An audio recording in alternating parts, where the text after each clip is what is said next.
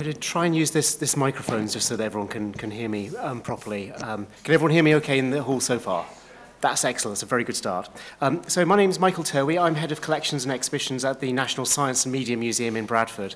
Um, you may know us under one of our previous names as being either the National Media Museum, the National Museum of Photography, Film and Television, or any number of different variations on Bradford Media Museum, Media Centre, whatever. That's what we are, and I, that's where I work. Um, So, a hundred years or so ago, um, two young women created a series of photographs that I have shown behind me that became one of the most famous supernatural hoaxes of the 20th century. Um, so these images, apparently of themselves with a variety of fairies, gnomes and elves in a wooded dell at the bottom of their garden, travelled around the world and convinced many people of their authenticity. It was only 66 years later um, that the women admitted that they faked the images using nothing more complicated than hand-drawn fairies stuck on hat pins into the summer grass and photographed using a basic manual hand camera.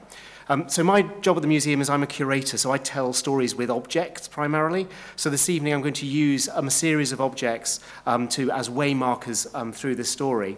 Um, since the publication of the photographs in 1920, a quite extraordinary quantity of print has been generated by these photographs um, and the, the actions of Elsie Wright and Francis Griffiths, um, and also a rich and colourful cast of supporting characters um, around the girls. Um, but by returning to the evidence, many of which, um, many of these things are in the collection of my museum, um, I hope to be able to kind of keep on, on track and offer a kind of reasonably objective account of what happened and how the photographs themselves were made um, and what we could make of them. Um, so all good stories start with a storybook, um, and ours begins here. This is the Princess Mary's Gift book um, published at the very start of the First World War in August 1914 to raise money for initiatives that brought women into industries that supported the war effort. Um, the book, contains stories, poems, drawings um, by the most illustrious writers and artists of Edwardian Britain. Um, J.M. Barrie, um, the creator of Peter Pan, and obviously himself, no stranger to fairies, contributed this um, story, A Holiday in Bed, Um, Rudyard Kipling uh, contributed a, a poem, which I'll speak more about in a moment. Um, and the playwright and pacifist Alfred Noyes offered another short poem, illustrated by this rather lovely colour plate um, and a number of other line drawings by the artist Claude Shepherdson. Um, and his poem was entitled A Spell for a Fairy. This version of the book, which is held in, in my collection, um, is not actually unique, I'm sorry to say. Um, many were printed, um, and if you're interested, you can probably pick up a good first edition like this for about 20 quid on AbeBooks. Um, it would have been present in many households with children in 1917, and we know for a fact that a copy was given to a seven-year-old Frances Griffiths, then living in Cape Town in 1915.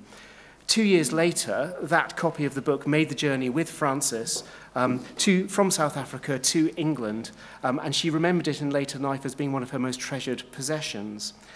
She particularly remembered the Kipling poem Big Steamers um, and the drawings that accompanied it by Norman Wilkinson, like this, this rather, another rather lovely colour plate. Um, I want to take a moment to explore why that particular story um, and this particular poem stuck in her mind um, 60 years later, because I think it helps us to understand maybe a little bit of the context and the mental world of, of nine-year-old Francis. The poem itself was written in 1911, so predates the war, um, and the poem is a dialogue between a child and all the big steamers, um, in other words, the ships of the British Merchant Navy. Um, the ships explain to the child their role in keeping Britain fed. We're going to fetch you your bread and your butter, your beef, pork and mutton, eggs, apples and cheese. Um, so we know that from the picnics in Enid Blyton, Bunloaf in Arthur Ransom, Swallows and Amazons, um, to the extraordinary feasts at J.K. Rowling's Hogwarts, that food is terribly important in children's literature as a source of sensual pleasure and of comfort. This poem also evokes the geographical reach of the Edwardian British Empire. We fetch it from Melbourne, Quebec and Vancouver, address us at Hobart, Hong Kong and Bombay. So for a child like Francis, who was brought up in South Africa, which itself was the hub of the sea routes to Australia and across the Southern Hemisphere, um, these would have, names of these colonial places would not have, would have been familiar, as they would have been to her cousin, Elsie Wright, who herself had spent time in Canada as a child. So these are two young women whose worlds extend far beyond um, the village in, in West Yorkshire. But at the heart of the poem is actually a very political message in support of a strong navy to protect these maritime networks. It ends with the very ominous lines exhorting the child to send out your big warships to watch your big waters, that no one may stop us from bringing you food. And it ends with a rather clear threat. For the bread that you eat and the biscuits you nibble, the sweets that you suck and the joints that you carve are brought to you daily by all us big steamers, and if anyone hinders our coming, you'll starve. Um, and let's remind ourselves that in Britain in the spring of 1917, very nearly did starve. Having temporarily suspended U-Boat campaigning um, in 1916, Germany resumed it um, in February 1917. Um, at the very time that Francis was on a ship sailing from Cape Town to Plymouth, the German Navy was sinking an average of 13 British vessels every single day. The very ship that she sailed on, the Galway Castle, was itself torpedoed in September 1918 um, with a loss of nearly 150 lives. By the summer of 1917, as these photographs were being made, Britain had about six weeks of food left, and at one point only four days of sugar supplies remained in the country. So long queues in shops, and there were rising prices. So we don't know how much of this danger Frances understood at the time, but her parents certainly would have known the risks they were taking, and the stress would no doubt have been visible to her, I think. So we should think of the journey that Frances made that spring as a traumatic and hazardous one, with her world changing dramatically from the sea, sun and heat of South Africa to this small village in the rural, rural West, West Riding of Yorkshire in the midst of a bitter war. Um, Frances came to a very cold country. The snowbound towns that she encountered um, were already scarred by the conflict, then approaching its third year. Bradford had been traumatized by the decimation of the PALS battalion from Bradford on the first day of the Battle of the Somme in 1916. Um, and in August 1916, um, a fire at the ammunition factory at Low Moor near Bradford um, got completely out of control and the plant was destroyed in a series of very um, large explosions that killed 34 people and injured another 60. In Cottingley, um, the, Frances and her mother Annie lived in this small terraced house with her aunt and uncle Arthur and Polly Wright and her 15-year-old cousin Elsie. It's the end terrace, it's the one on the, the right-hand side of this photograph. Um, Elsie and Frances shared a bedroom at the back of the house which overlooked the beck. There was no curtain on the window of the bedroom, and Frances later remembered that the window frightened me to death at night, a blank, shiny piece of black glass with nothing beyond but the roaring of water – Francis's father, Edwin, was a career officer in the Royal Artillery and he'd been a veteran of the Boer War. And in 1917, he was serving in France in a war that was very different from the one he'd fought in South Africa. Frances began attending Bingley Grammar School, which is a couple of miles away from Cottingley, um, and she described herself later again as a stranger wearing strange clothes and speaking in my Cockney South African accent. Elsie, on the other hand, had left school at 13, so two years before 1917, um, and worked in Bradford at a photography studio uh, where one of her jobs was fixing defects in photographic plates. That winter was remembered as being terribly dark and cold for Frances, not surprisingly, um, as she acclimatised to the north of England. Um, but in the early summer, um, we understand the girl started to go down to the bottom of the garden where there was a beck um, and play down there more regularly. So my second object is this camera, also in the collection of the museum in Bradford. Um, so cameras like this uh, were made in Dresden, in Germany, um, for the British company Butcher and Sons, who then sold them in the UK from around 1905 under the label The Midge. This is an industrial product assembled in the factory from components made elsewhere by other manufacturers. A variety of different sorts of this camera were available with different specifications of lens and different attachments. The unprepossessing appearance of the midge belies the importance of cameras like this in the development of photography as a mass phenomenon at the end of the 19th and start of the 20th centuries. Early photography, let's remember, was a very complicated, highly involved and very technical pursuit. There were plenty of amateur photographers around in the middle of the 19th century, but the equipment and expertise required to make photographs at the time limited to photography to a rather small and rather wealthy group of generally um, men. However, a series of developments in technology at the end of the 19th century reduced the complexity of making photographs and the cost of making photographs and enabled a very many more people to take them up. And cameras like the Midge um, came onto the market to, increase, to, to meet that increasing demand for photographic equipment. But it's important to remember this does not mean that photography was transformed overnight into the hyper simple, frictionless process that we know today from using our smartphones. To take a picture with the Midge, you still need to know uh, more than a passing acquaintance with the technical processes and science of photography. Um, the lens itself is fixed, but there's a rotating mechanism that allows for three other supplementary lenses to be used and to slot into place. Um, but you need to know how far away your subject is, and you have to be fairly confident that it's going to stay there, otherwise whatever photographs you make are not going to come out very well. You also need to assess the light conditions um, in order to sort of change the aperture and speed of the shutter. Um, and this is all, all the more complicated if your subject isn't stationary, but is, for example, a small, rapidly moving creature. Um, and then you need to be able to judge the speed and direction they're moving in quite carefully, again, if you want to make a very good photograph using cameras like this. Then you need to worry about the medium that the photograph is being made onto. The midge takes images on 8 by 10 centimeter glass plates. It's known as quarter plates. Um, there's a magazine at the back of the camera into which they slot, um, and they've been already sort of covered with a photographic emulsion, so you just need to expose them to the light.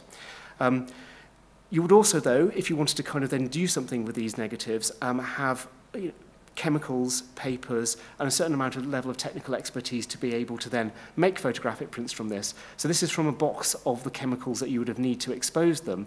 Um, and just from the kind of the ingredient list and some of the instructions there, you can see this isn't something that you undertake um, lightly. So this camera belonged to Arthur Wright, who was Elsie's father and Francis's uncle.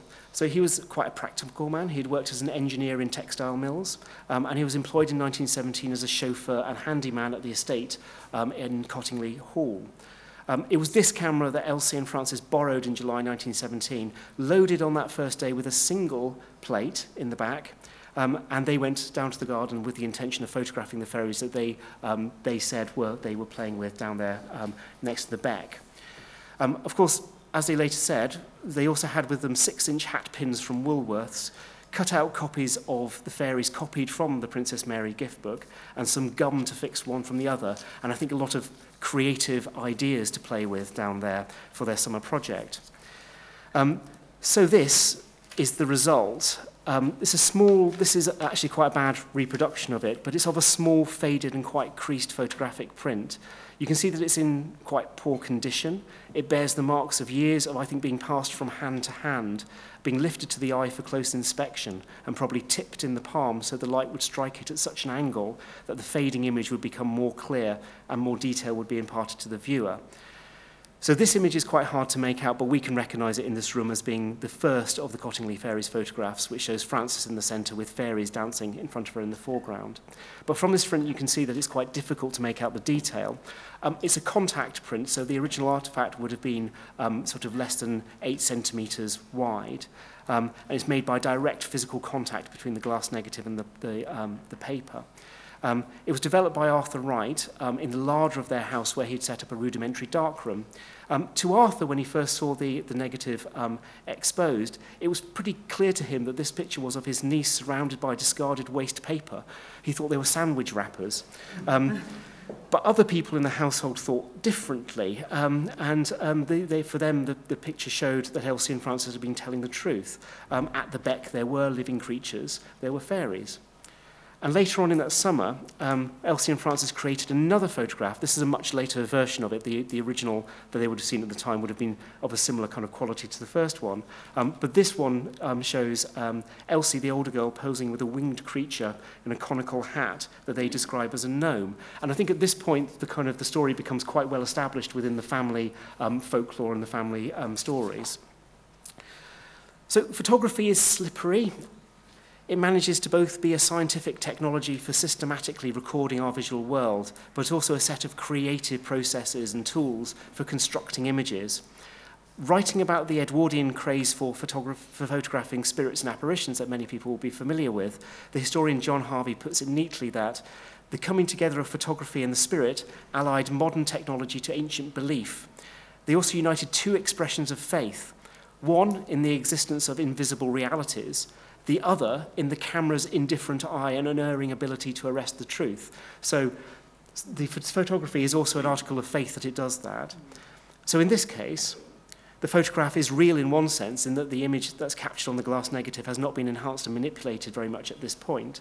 Yet in the other, the photograph is fake in that the truth it asserts is itself a performance for the benefit of the camera. So in 1917, the story of the girls and the fairies became one of those family stories that gets told over and over again to great embarrassment of the, of the subjects, no doubt.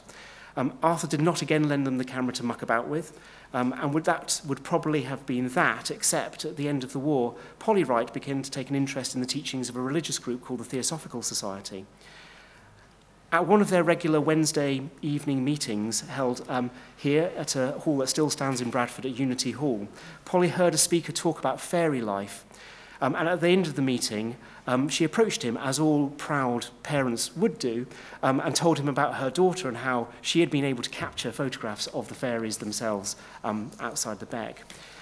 So Polly found a willing audience in the Bradford Theosophical Society, and within months, networks of correspondence had been established between the leading figures of the movement in London and the family in Yorkshire.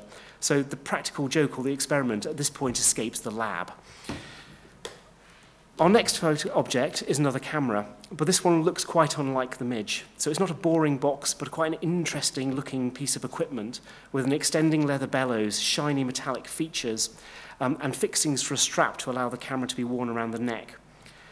This looks more like the way we expect cameras to look, um, technical and expensive, and an instrument of precision and, and not a toy. But looks can be somewhat deceptive, and this camera, which is a Mark III Cameo, has actually quite a lot in common with the Midge that we saw earlier. Firstly, it was probably made in the same factory in Dresden um, by the same manufacturer as the Midge and was sold in the UK again by Butchers and Sons. Again, it's a quarter plate camera, so it makes photographs on the same, on the same medium, um, although this one is without the multi-plate um, magazine at the back and just takes a single plate at a time. Again, it has manual controls for focal length, aperture and shutter speed. And while it is undoubtedly a better camera, and with its folding bellows and its neck, um, neck strap, more convenient and portable, so much more suited for making photographs in field conditions, it requires practically the same level of photographic knowledge as the Midge does. So this is one of the two cameras that were sent to Elsie and Francis. This one that's in our museum is the one that um, sort of was owned by um, Elsie. Um, it was sent to them on the expectation that they would make more photographs using this, this much more scientific looking tool. Um, so this, we must remember, is three years after the first photographs were, were made, um, and three years is a long time in the lives of children. By 1920, the war was over. Francis's father had been demobbed, and the Griffiths family were actually living 70 miles away from Cottingley in Scarborough at the time. Francis was now 12, and Elsie was 18 years old. Um, but that summer, and armed with these cameras, and, and this time an extensive supply of photographic glass negatives, Elsie and Francis were again in the fairy photo business. But this time it was quite a different affair than before men like Edward Gardner, who's pictured here, who's a prominent theosophist and a serious believer in fairy life, um, who's pictured here with Elsie and Francis, who are on, on the right of the um, photograph, um, now accompanied them on their expeditions to the Beck. So there was a weight of expectation on their endeavours. Um, one letter from Elsie to Gardner actually refers to the kind of photograph you want, which implies to me that they were given some kind of instructions as to the kind of photographs that were expected to be made. And it was in these circumstances that three further photographs were produced. Um, on, the, on the left, um, yes, on the left, um, Alice and the Leaping Fairy. D, fairies, uh, Fairy offering flowers to Iris. And E, which has got the fantastic name of Fairy Sunbath, comma, elves, comma, etc. So perhaps not as many photographs as Gardner and others might have expected, but this is still a, a good result um, and repeated the success of the experiment from earlier on, seeming to confirm the earlier results. That fairies are real, that many fairies live in Yorkshire, and importantly, they can be photographed. So we now come to this, which is a copy of the Strand magazine published in December 1920, specifically page 465. Um, and again, we see the familiar image from before of Francis and her fairies, but now we see it actually in a radically different form from before. So it's set inside a neat border. The image is re reproduced using the halftone printing process that allows for a gradient of light and dark in the image, um, as well as relatively inexpensive mass reproduction of photographs for newspapers and magazines. There's much more detail visible in this photograph. Um, the grass is dotted with small flowers. You can see the cascading waterfall behind. You can make out the fairies themselves much more clearly. And we can see their patterned wings, their flowing hair, their arms and legs posed as if dancing, and one of them appears to be blowing a horn. And this is, of course, the moment where we encounter our second Arthur in the story, Arthur Conan Doyle. Unlike the first Arthur, he was a believer in fairies and the supernatural beings, as we'll hear more about later, um, and it's his text that accompanies the publication of these photographs. This first article, in, which is called Fairies Photographed, um, describes how Iris and Alice Carpenter had been able to capture photographs of fairies in an unnamed small village in Yorkshire. And incidentally, it took the Daily Herald less than a week to crack the pseudonyms and be able to track, have a reporter on the ground in Cottingley. Importantly, we're given a chain of a bit of an indication of the chain of evidence that links the image in front of us from the contact print we saw earlier. So, quoting Gardner, um, the article describes how new prints were made from the original negatives and these in turn were, quote, prepared and intensified so that they would, quote, serve as better printing mediums. The caption itself describes the image as an untouched enlargement from the original negative. So what we are actually looking at here is not really the same photograph at all, but something that's already several generations away from the original negative. Which is important to say does not necessarily mean that anyone that's involved in this process is necessarily motivated by a desire to deceive people. Most photographs would have required some form of post-production to make them uh, suitable for reproducing this form. Um, and it's wrong to suggest that what we're talking about here is outright manipulation. Um, However, the effect is to effectively create a new image, albeit one that's based on the original source material and negative. And it's this image, in this printed form, that introduced the Cottingley Fairies um, to the world, endorsed by Sir Arthur Conan Doyle himself, accompanied interestingly by quite a lot of technical data on the camera used, the make of glass negative, the distance and shutter speed, the meteorological conditions, and including a lengthy quasi-testimonial report by Gardner himself, the article very much evokes the mise-en-scène of scientific and legalistic objectivity. The second article, which appeared in the same magazine four months later in 1921, reproduced two more photographs. Um, and, by that, and by the time that Doyle published a full-length book in 1922, the sensation had well and truly taken hold.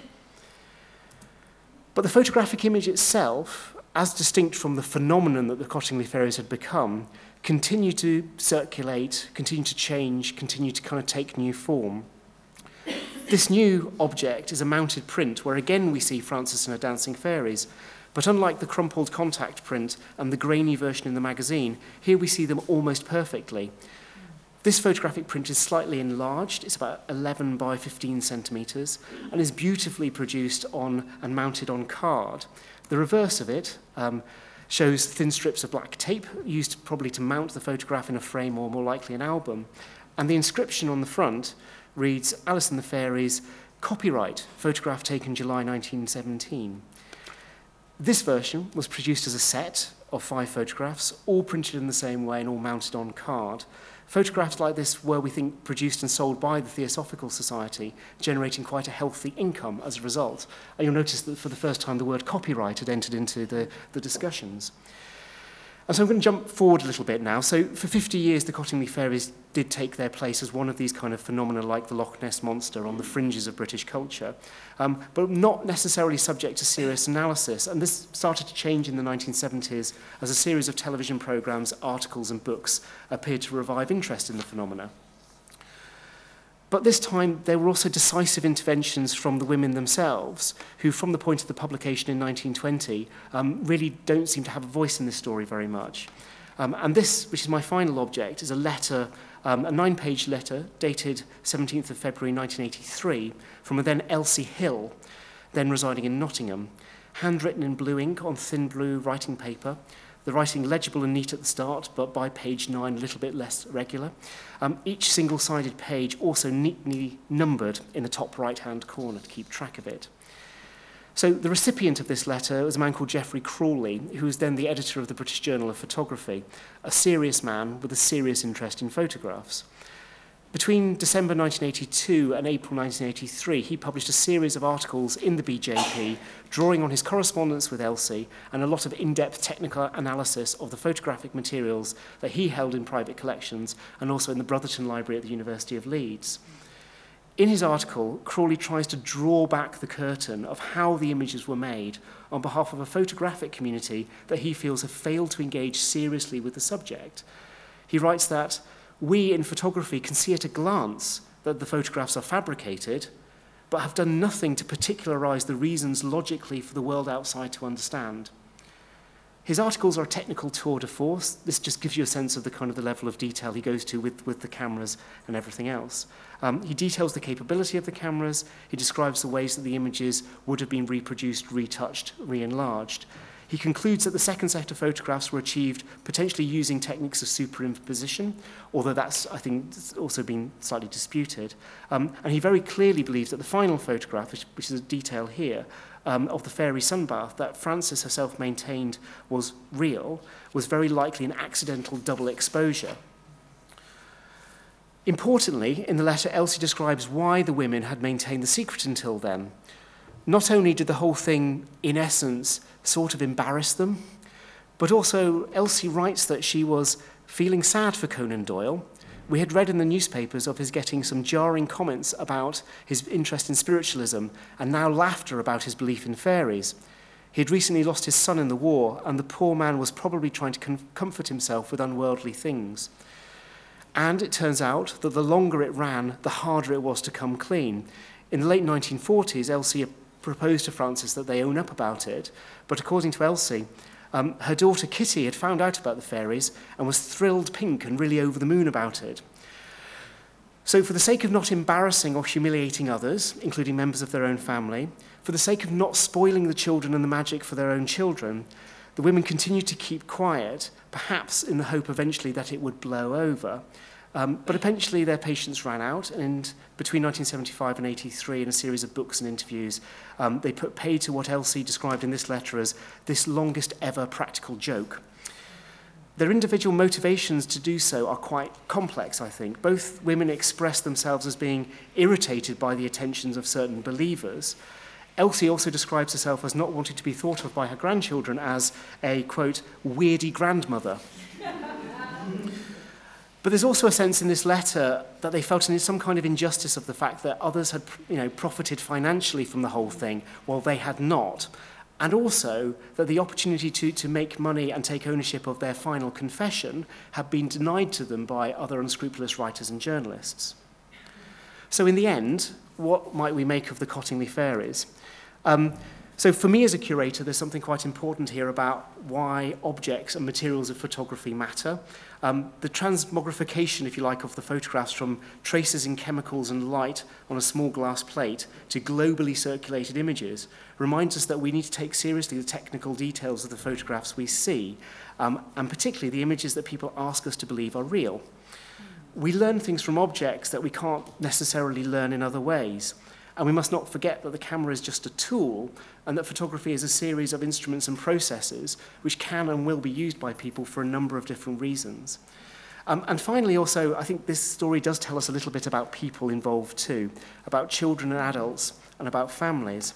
Um, one magazine in 1921, um, an Australian newspaper, perhaps got to the heart of the matter when they said, um, for a true explanation of these fairy photographs, what is wanted is not a knowledge of occult phenomena, but a knowledge of children. And that being so, we should, as I said earlier, not judge any of the people in the affair too harshly. So I'd like to end with another quote from the ever sensible Geoffrey Crawley of the BJP.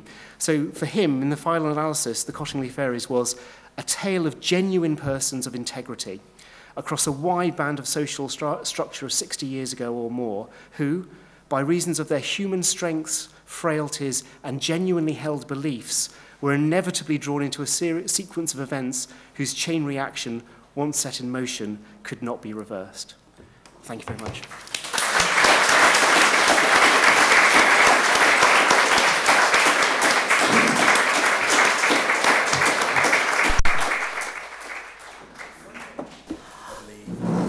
Actually don't want to start with Conan Doyle. I want to start by asking the audience a question. I realize you're an exceptional audience because you're the Fortean Society.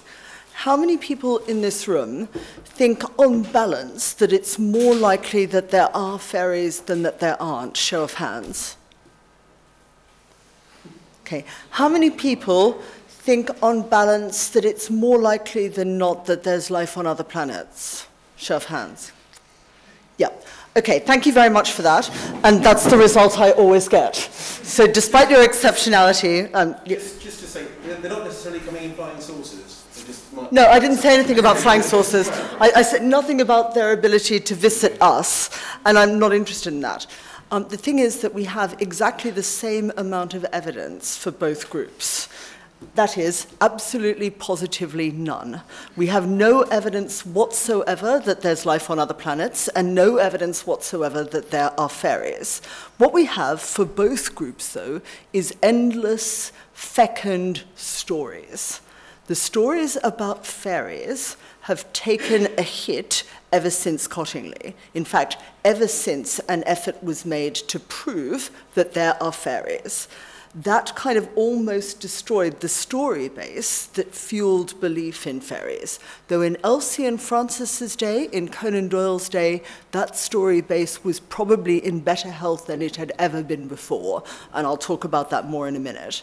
The reason more hands went up when I asked you about life on other planets is not just about probability. Fairies used to feel probable to people, in part because of Frances's fear of the darkened window.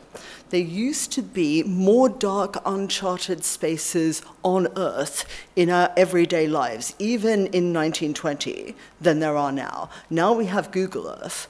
Then, huge amounts of nature, including even the bottom of your garden, even the back of a London bus, might be a little known dark area that you could imaginatively people with whatever seemed to you likely or possible.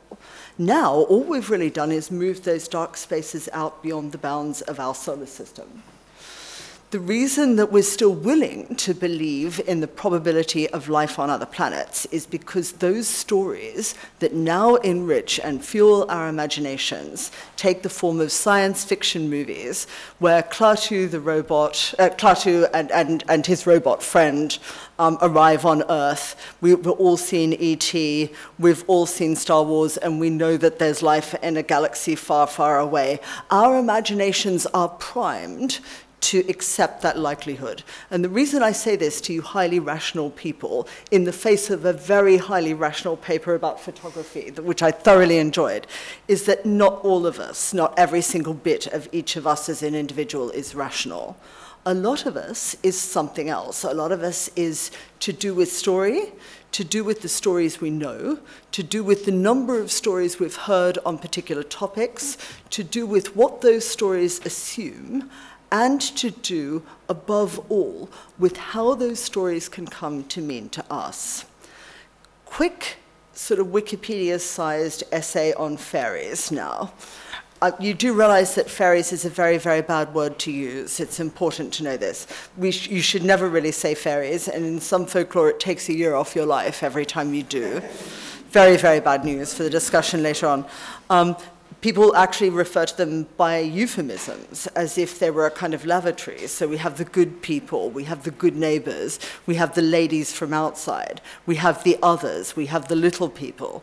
All those kinds of names betoken not easy acceptance of fairies, but uneasy coexistence with something that true believers take to be deeply, profoundly, and darkly other. It follows when we note that just about every culture on earth has a belief in beings of roughly this kind, that there's something in human nature that requires us to have this sense of an outside over there, a something or somewhere else which contains life forms like ourselves but also different from ourselves. Life forms that we don't dominate, that we don't fully understand, that we ne may never set eyes on, but that we believe are nonetheless beside us. And those beliefs have been immensely malleable to the forces of human emotion. If you think of the kind of thing that you as a human being push away from yourself and don't want to admit about yourself, the kinds of feelings that none of us like to have or own, it's those kinds of feelings that tend to dominate what I'm going to loosely call fairy tales. So, fairy beliefs are not about, and really distinctly not about, pretty girls in pink dresses. In their folkloric origins, they are far, far darker, and I can't emphasize that enough. There's been a move in recent science fiction and fantasy to write darker fairies. I'm delighted to have had any kind of part in bringing about that sea change. We seem to need our fairies darker these days. But people sometimes still have a sort of image in their heads of something pretty and good. Traditional fairies are not pretty, and nor are they good. Nor are they tiny, nor do they resemble insects, and in most folklore, they don't fly in the British Isles. They typically manifest as human sized in British Isles folklore. Small fairies are unusual in the British Isles, and in fact, we owe small fairies to one man, and it's William Shakespeare. He created small fairies that use insects as steeds and make stuff out of moth's wings. That's all Shakespeare and his imagination. Before that, fairies were always full sized. Also important to know what their origins are. Typically, most modern people will tend to think of fairies as separate species from themselves, like dogs or newts. But actually, a medieval person would not have thought of fairies in those terms. A medieval person would have thought of fairies as a special category of the dead. So, no longer human, but once human.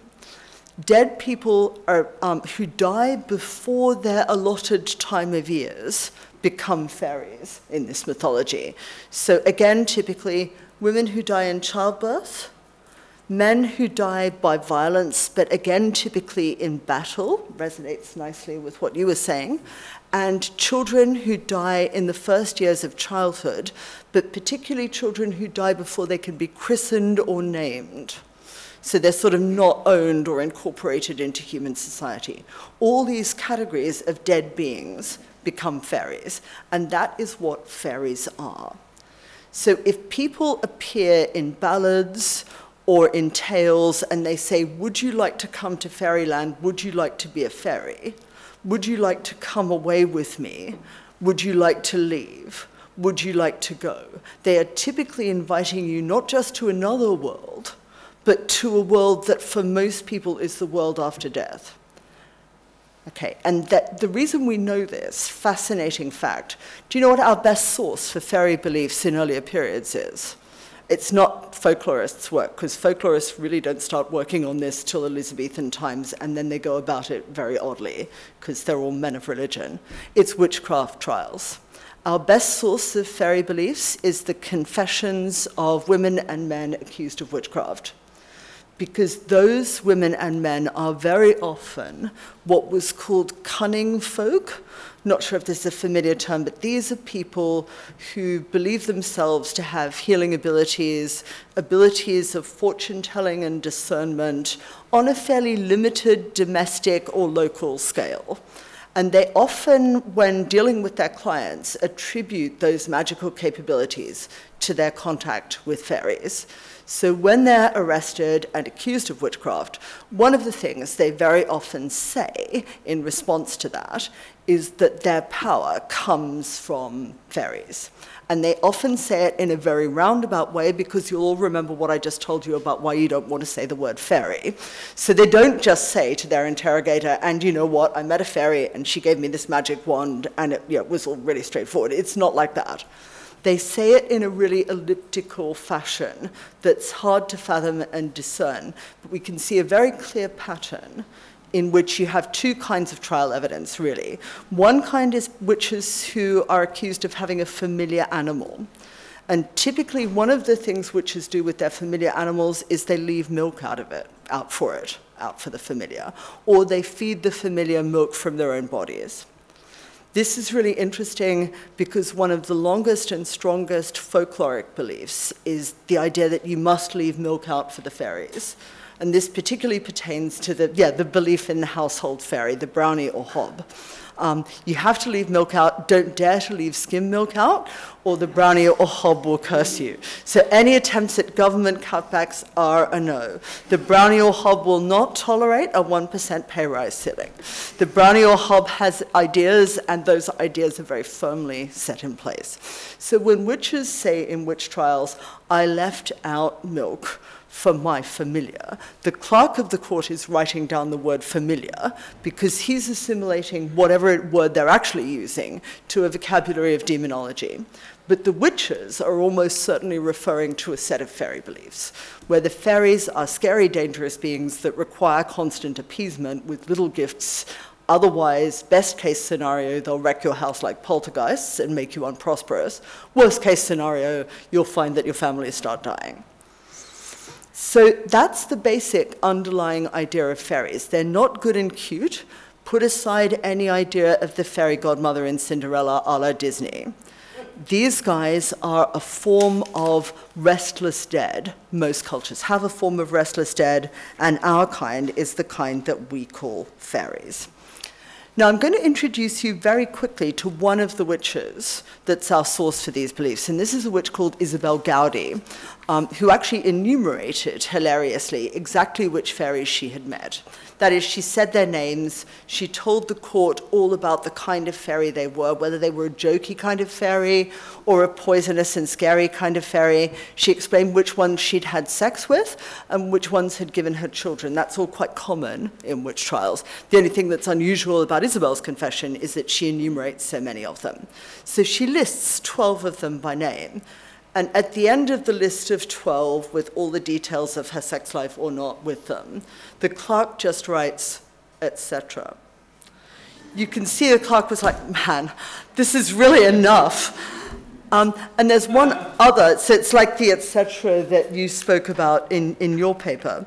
Um, the very moment where we want to know more, we're not kind of told more. It's as if fairies actually exist in the etc., in the etceteras of other people, that the area that we don't want to explain or ponder or put pressure on. Um, but I also just wanted to mention that Isabel Gowdie volunteered her confession that she wasn't confessing because she was being interrogated or tortured. She actually voluntarily came forward to tell the legal system all about this. Nobody persecuted her, nobody menaced or threatened her. She wanted to do all this talking about fairies. She wanted to be heard. And to us, that's super weird because she probably knew she's clearly very smart that the likely punishment was death. We don't actually know whether she was executed, we do know she was convicted. Um, and it's very striking that she would do that, that somebody would come forward voluntarily, put their own head on the chopping block. Why am I telling you this? I'm telling you this because I think there's an interesting comparison to be made with the Cottingley girls. Because it seems to me that one of the things we're seeing in the Cottingley photos is is it a hoax or is it real? Are there fairies or aren't there? Is this definitive proof of fairies or is it total proof that they're rubbish? We tend to think that if something is fake, it means that it's always fake. You know, we tend to sort of make that extrapolation. Um, and actually, I want to say that I think that's totally the wrong question to ask about the Cottingley photos. I think the Cottingley photos, like Isabel Gowdie's confession, are an act of fervent self expression that's very much indebted to art of the period, to photography of the period, and to folklore of the period. And I think the reason Conan Doyle was initially so fascinated and compelled was not just his spiritualist ancestry, but his specific paternal ancestry. And that's why I have this picture here for you. Now, this uh, drawing was actually by Conan Doyle's father, Charles Altamont Doyle. And as you can see, it's a drawing, it's a fairy picture. And it's a fairy picture of a young couple, a young loving couple, plainly dressed in gear of the past, being attended by trooping fairies. Now, the thing to know about Conan Doyle's father is that he died in a lunatic asylum. Conan Doyle therefore probably correlated his fairy pictures with delusion, with craziness. And he had some reason to do that because the other very famous 19th century fairy painter was this guy, Richard Dadd um, this is a painting, one of my favorite Victorian fairy paintings. It's called The Fairy Fella's Master Stroke. It's immensely strange and very beautiful, and it illustrates the fact that the Victorians got the dark side of fairies. This is a dark, nasty image of fairies, and with the greying, there is a sort of sepulchral quality as well. And Dadd also went mad and was put in an asylum. Um, and then As well as if that's not enough, Arthur Conan Doyle's uncle, Richard Doyle, also did fairy paintings and also was eventually incarcerated in a lunatic asylum. So, and this is a, a rather different kind of painting this larger one to the, um, the one that we saw from Conan Doyle's father. You can see that, he, um, that these uh, fairies are rather jolly and playful. But this smaller one, which I couldn't get any larger despite my daughter's efforts, again partakes of something of that bleakness, that um, sense of outsideness that we might associate with older fairy beliefs because you can see that in it the fairies are inhabiting a very barren kind of landscape, a very Macbeth on the Heath kind of space. So I suspect that Conan Doyle correlated fairies with insanity and delusion. And here we have a final Victorian fairy painter, probably my favorite of the lot. This is John Anster Fitzgerald. And you can see that in this painting, there's a young girl lying on the bed um, and all around her are fairy figures, including some fairies floating in the air. So in this painting, straightforwardly, the simple interpretation is it's a riff on Shakespeare. It's portraying fairies as the bringers of dreams, rather like Queen Mab in Romeo and Juliet. But at the same time, there's something very pale and worn about the girl's face. She doesn't actually look healthy and well. It doesn't look like a good, healthy kind of sleep. And there's something in the fairy figures that's malign and weird. Um, they're not pretty fairies like the Princess Mary figures that Elsie and Frances used. They're much odder, more gnome like figures of deformity and sickness. They're more nightmarish, in other words. And I think if we look at this girl on this bed, we can see, despite the variance in the fairies, some affinity with the Cottingley photographs.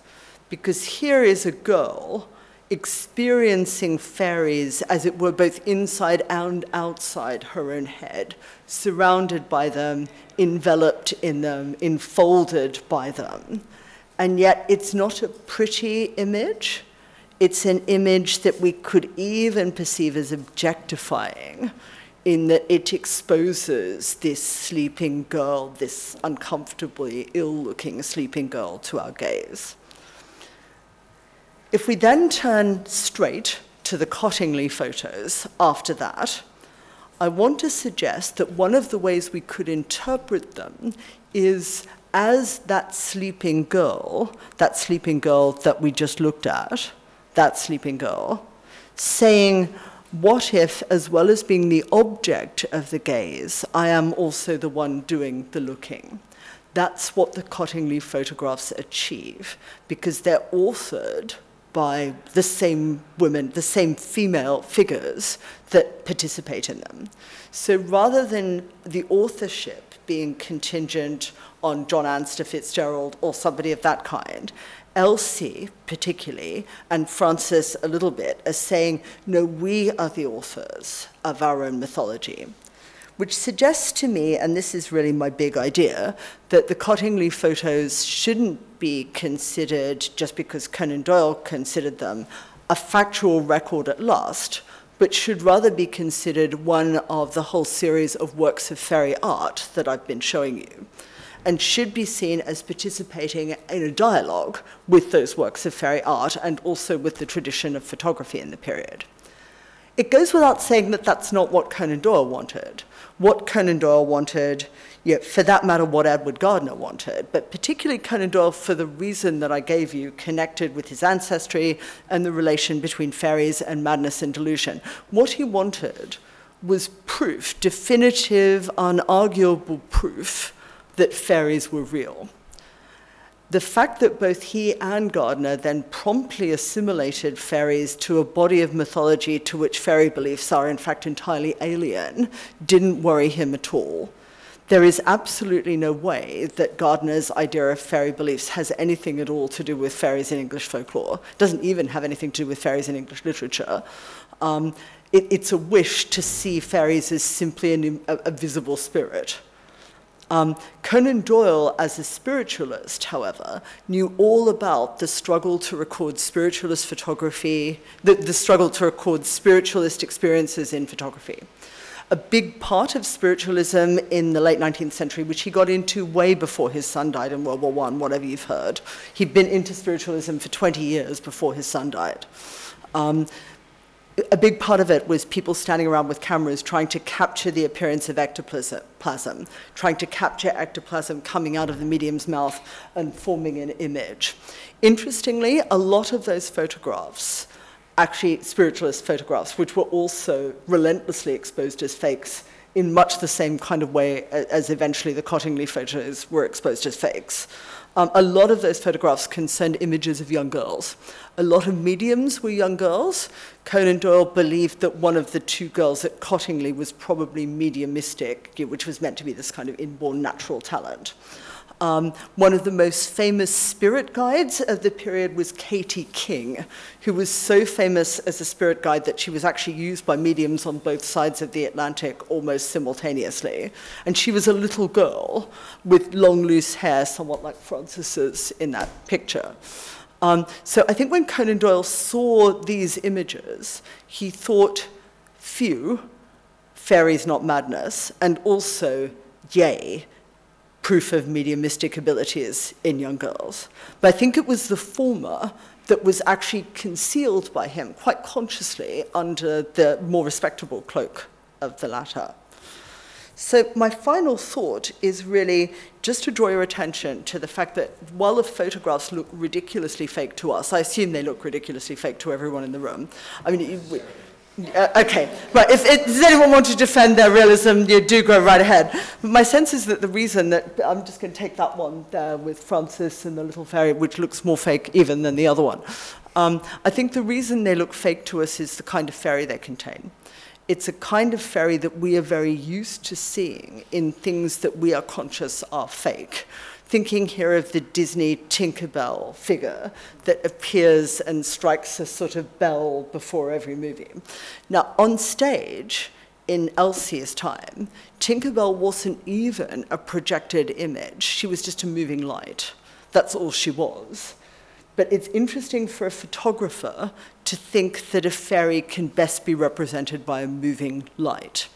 So Barrie, in staging Peter Pan, which is a play that's hyper-conscious of the death-related issues around fairies, and the fact that fairies are a kind of a, a permanence that, that reeks of the tomb, um, and that reeks of a, a, a scary longing for mortal flesh because it's warm and fresh.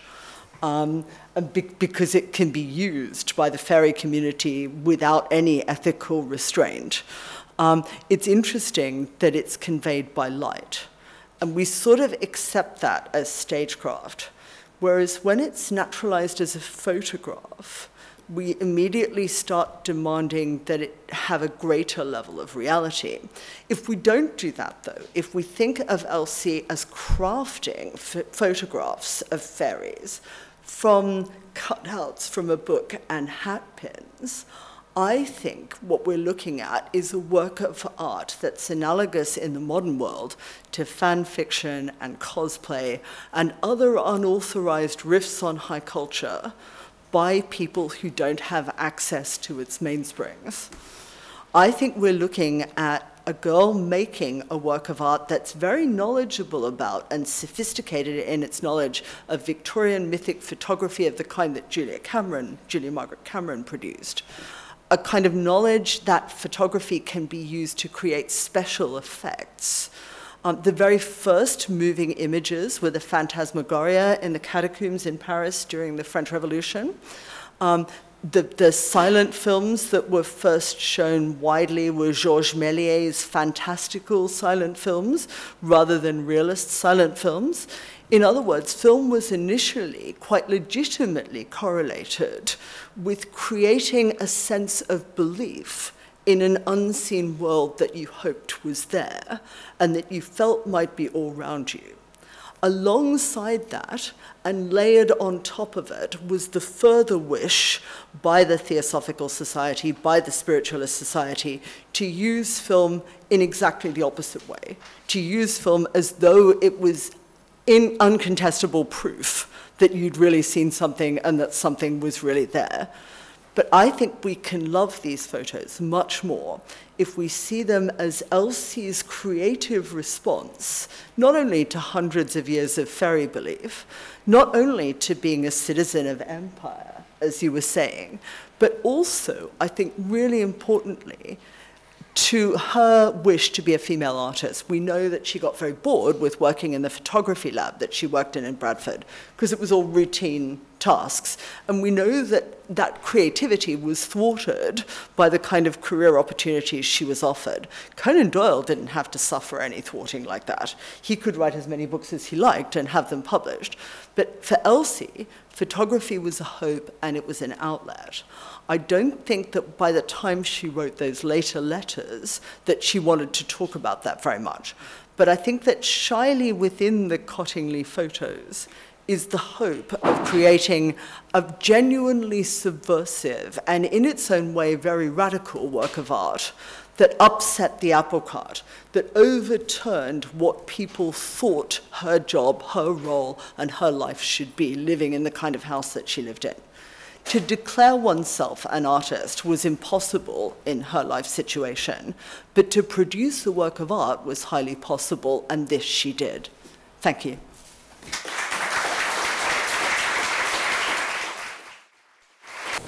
So He might, he might be willing to be interrogated for longer, and he might have lots of fairy you might, stories. might be joking rather than a pub. We've got 15 minutes of, Yeah. of Diane. Um, so, questions or comments? Let's make them brief and concise and good. Okay, this is a microphone. You can talk into it, and you can catch it. Awesome. Um, Phew, yeah, I had a question for Michael.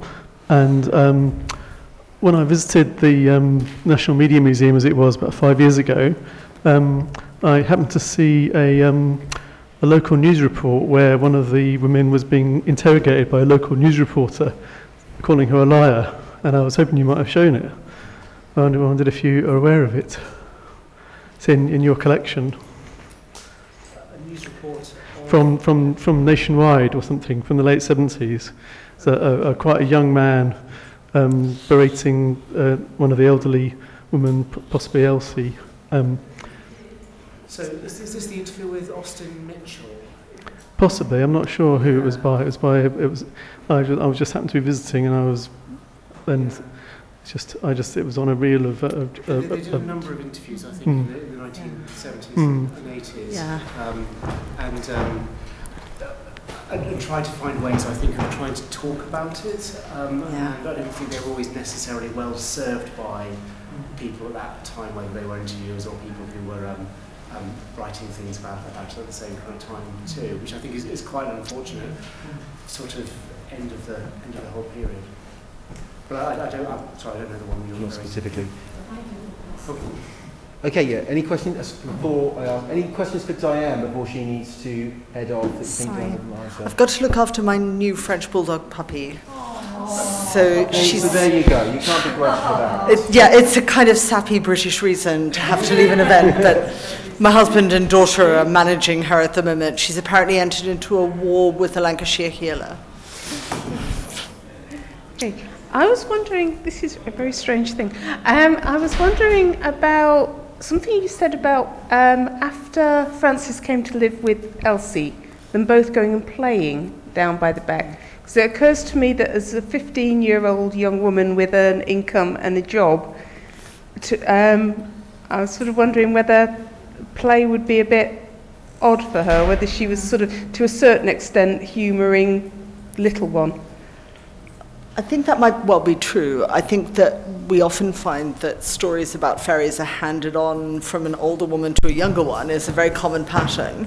Um, and games about fairies, similarly, often handed down through generations. So I think we can definitely see that happening. But I would also add that girls grew up a lot more slowly in that period than they do mm. nowadays. Mm. Um, I mean, 15 was really still a child. Mm. Um, in the immediately post World War One era in a way that it isn't quite now. I mean, legally it still is, but our laws haven't quite caught up with our culture.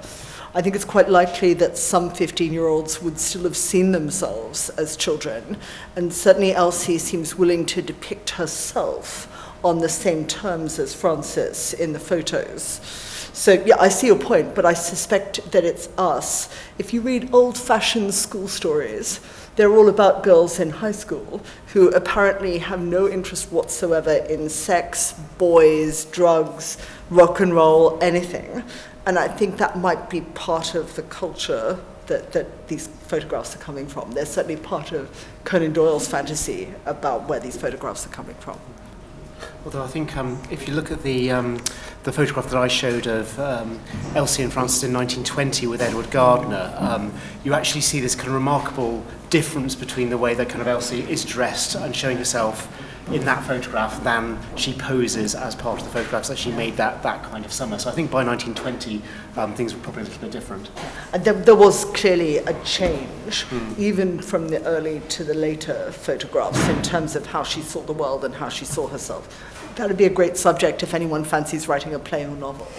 Sort of telling Elsie's story and had the story of her coming to an adult realization of where she was and what things were. Hi, um, the age thing is something that I'm interested in as well. Um, the first photograph you had up for Michael's talk, you see, I have a problem with the dating of the photos, and I've, I've done a thing in the Fortean, this month's Fortean Times about it. I don't see much difference in the pictures of Frances when she was nine or 10 and then when she was 12 or 13. And that's a huge developmental leap, mm. surely, even if people didn't grow that fast. Mm. And I have a theory now that actually the pictures were possibly not taken in 1917. I can't prove it, mm. but I found pictures, I mean, they didn't come to light till 1919. And I find it hard to believe they were just shoved in a drawer for two years. That, that's my, my problem. And I've, I've uncovered these two other photographs that were definitely published in 1918. At least one of them was. One's dated 1918, it's in the Brotherton collection. The second one was in a newspaper called The Sphere in April 1918. And I'm just wondering if, if the Cottingley actually were copies. They saw it and hmm. thought, well, we can do better than that. And if, if, if they were lying about the dates, that means it's not just the girls then who were fibbing, it was Arthur and Polly Wright. Mm. And, and yeah, so I just think it might be a wider conspiracy than we think. Mm. The, the, the, chain, the chain of evidence is frustratingly yeah. elusive to, to, to pin down. Um, I, I think from 1920 as well, there would have been a great many more photographic. You know, we, we, we were told they were supplied with lots and lots of negatives to kind of, mm. and I don't know what happened to all of those kind of negatives either. And, and the other mm. point I want to make was poor old Conan Doyle never saw the original negative. He only ever saw the enhanced ones, mm. yeah. which is really sad.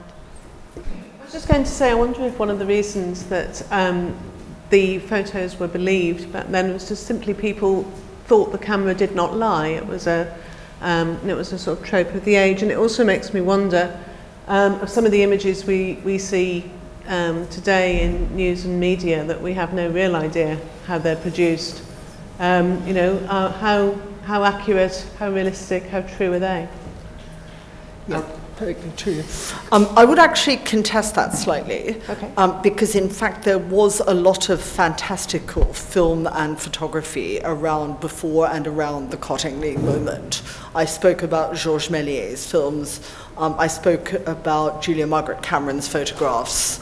Um, those are both texts that insist that film can show the non-real rather than showing the real. I don't think it is the case that people definitely thought that the camera could not lie. Plus, there was a scandal every week in popular newspapers about spiritualist photographs being exposed as fakes. So I think it's highly unlikely that people would have just responded credulously to the Cottingley photographs as inevitably true. I think they could perfectly well have seen them as, as fake, just as we might respond to them today by saying, well, my kids would definitely respond by saying photoshopped. I think it's interesting because I've been doing quite a lot of um, radio interviews and media things around this kind of anniversary. Um, and a lot of people are saying to me, well, of course, these look obviously fake to us today, but in the past, a lot of people. So there's this real desire to ascribe to people living in the past a kind of credulity that we are so much more sophisticated at that time. So I think that is kind of um, definitely sort of something to be slightly cautious of. People were always, I think, very conscious that photography is this sophisticated thing which kind of can lie very easily as well as kind of um, sort of having this kind of uh, supposed kind of objectivity to it as well. I mean, just as we live in a world today where um, most adolescents have extensive experience of taking photographs with you know, the very frictionless photographs of the camera, but they also edit them constantly in order to make their selfies look good. I've got a 17-year-old daughter, um, and believe me, I know. And you she, won't, she won't, wouldn't dream of posting something on Instagram till she's worked on it for half an hour. So I, I think that makes them more, rather than less, alert to the possibilities of the camera as a medium of expression, and that would definitely go for Elsie as well. The naive one is actually, if there is a naive one in this story, it's Conan Doyle, and it, it's an illustration of the predisposition to believe and the wish to believe. Um, yes, ju just something to point out. Uh, the um, uh, BBC News had some footage of the, the actual garden this morning, mm. um, so you can get a sense of scale if you look it up on iPlayer. Um, but they also had, I, I think it must be Kitty on, who still claims that the last photograph, the, the one yeah. in which the girls don't appear, is genuine. Yeah, and right. I just wondered how much, how much have they actually oscillated? Because um, I, I think you were saying it's very difficult to get rid of these things once they get a life of their own. How, how much has it sort of oscillated around? How, uh, how much effort did they put into trying to dissuade people that they were, they were real? Well, Frances always claimed that the fifth one was, the, was real um, and always claimed that there were yeah. sort of the other photographs were staged, but they were staging something that was was real that they had kind of actually kind of seen. So they were reenacting um, things. Um, the last photograph is markedly different from the others that are, that are published. There's, there isn't, um, neither of the, the young women are actually in the photograph. It is from a different perspective. It has different qualities to it. Yeah, it's um, got a different aesthetic. Yeah, yeah, yeah it's, it's, it's, it's very different. And I think that's why um, Geoffrey Crawley, you know, this, this is why the kind of, it's an accidental kind of double exposure, because it looks very much like the kind of there may have been many more of them from the summer of 1920 as well, which looked a little bit like that because the, the experiment hadn't quite worked out properly. Uh, what we don't really know is why that one ended up kind of entering, being published and entering into the kind of the, the canon of the, the, the, the fairy photographs, um, rather than being kind of discarded as being sort of something that's not quite good enough to kind of prove um, anything. Um, and this is why it's kind of frus- frustrating because there isn't the, the evidence and the kind of the information there to be able to track that through. So all we have is kind of speculation, really. Yeah. Okay, before David asks a question, has anybody else got a question before Diane needs to head off?